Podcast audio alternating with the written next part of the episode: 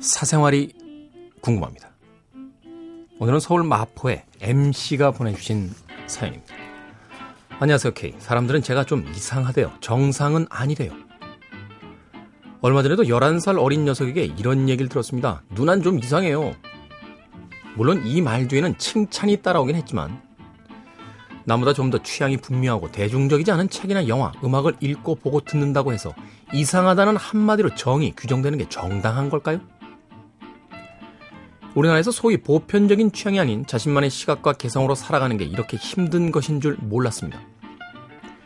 사실 2, 3년 전부터 공연을 보는 것에 그치지 않고 직접 베이스를 연주해보고 밴드를 해보고 싶다는 생각에 베이스를 배우고 직장인 밴드 동호회 활동을 하고 있어요.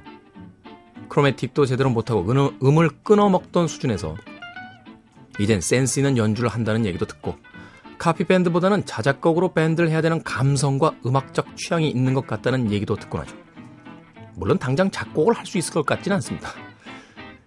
그런데 이런 음악적 칭찬과 비슷한 양으로 너무 오다쿠 같다. 일반적이지 않다. 라는 얘기를 자주 들으니 맥이 빠지고 동시에 짜증이 나기 시작했어요. 우리나라에서는 왜 대다수의 취향만을 최고인 양 말하고 행동하는 걸까요? 세상에는 많이 알려지지 않았어도 대다수가 좋아하거나 인정하지 않아도 얼마든지 좋은 컨텐츠, 음악이든 책이든 참 많은데요. 자신들이 모르는 음악이나 영화 얘기를 꺼낸다고 해서 그냥 이상한 사람으로 치부해버리고 취향이 어렵다, 혼자 집에서나 들어라 이런 얘기를 하는 건지 아주 속상할 때가 많습니다.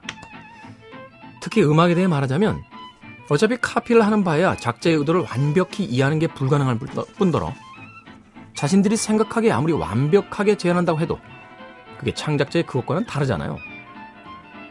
그런데 직장인 밴드의 세계에서는 얼마나 대중적인 곡을 얼마나 원곡에 가깝게 재현하느냐가 목숨을 거는 수준인 것 같아요. 편곡이라는 것도 오디션 프로그램 류에서 했던 것을 따라하는 수준인데 뭔가 자신들이 대단한 것을 하고 양 많이 알려진 곡이나 인기 있는 곡을 하면 자신들이 그런 레벨이 된다는 듯 행동한 것이 우스울 정도입니다. 혹시라도 이런 속내를 드러내면 넌 이상해서 잘 몰라. 라는 식으로 매도당하곤 하죠. 소수자의 입장이란 게 이런 건가 하고 좌절할 때가 참 많아요.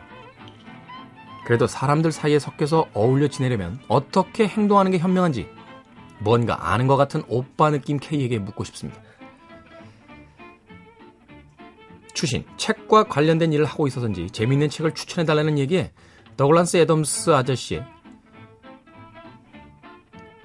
우주를 여행하는 히치하이커를 위한 안내서를 추천했다가 골 때린다는 반응을 들었습니다. 마포구의 MC. 네. 뭐 여기 있는 사람들도 한 번씩 다 그런 얘기 들었던 사람들입니다. 뭐 생선도 그렇고요. 저도 그렇고요. 신경 쓰지 마세요. 남들이 뭐라고 하건 간에 신경 쓰지 마세요. 네. 나를 특별하게 만드는 건요. 남들과 똑같은 것이 아닙니다.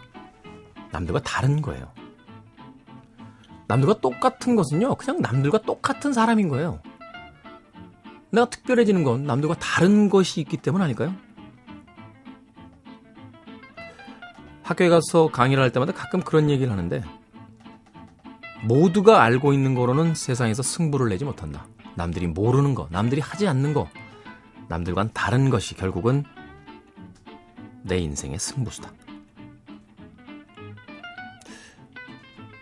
저는 남들과 다른 게 좋아요. 멋진 거 아닌가요? 물론 우리 생선처럼 다르면 좀 이상하겠죠.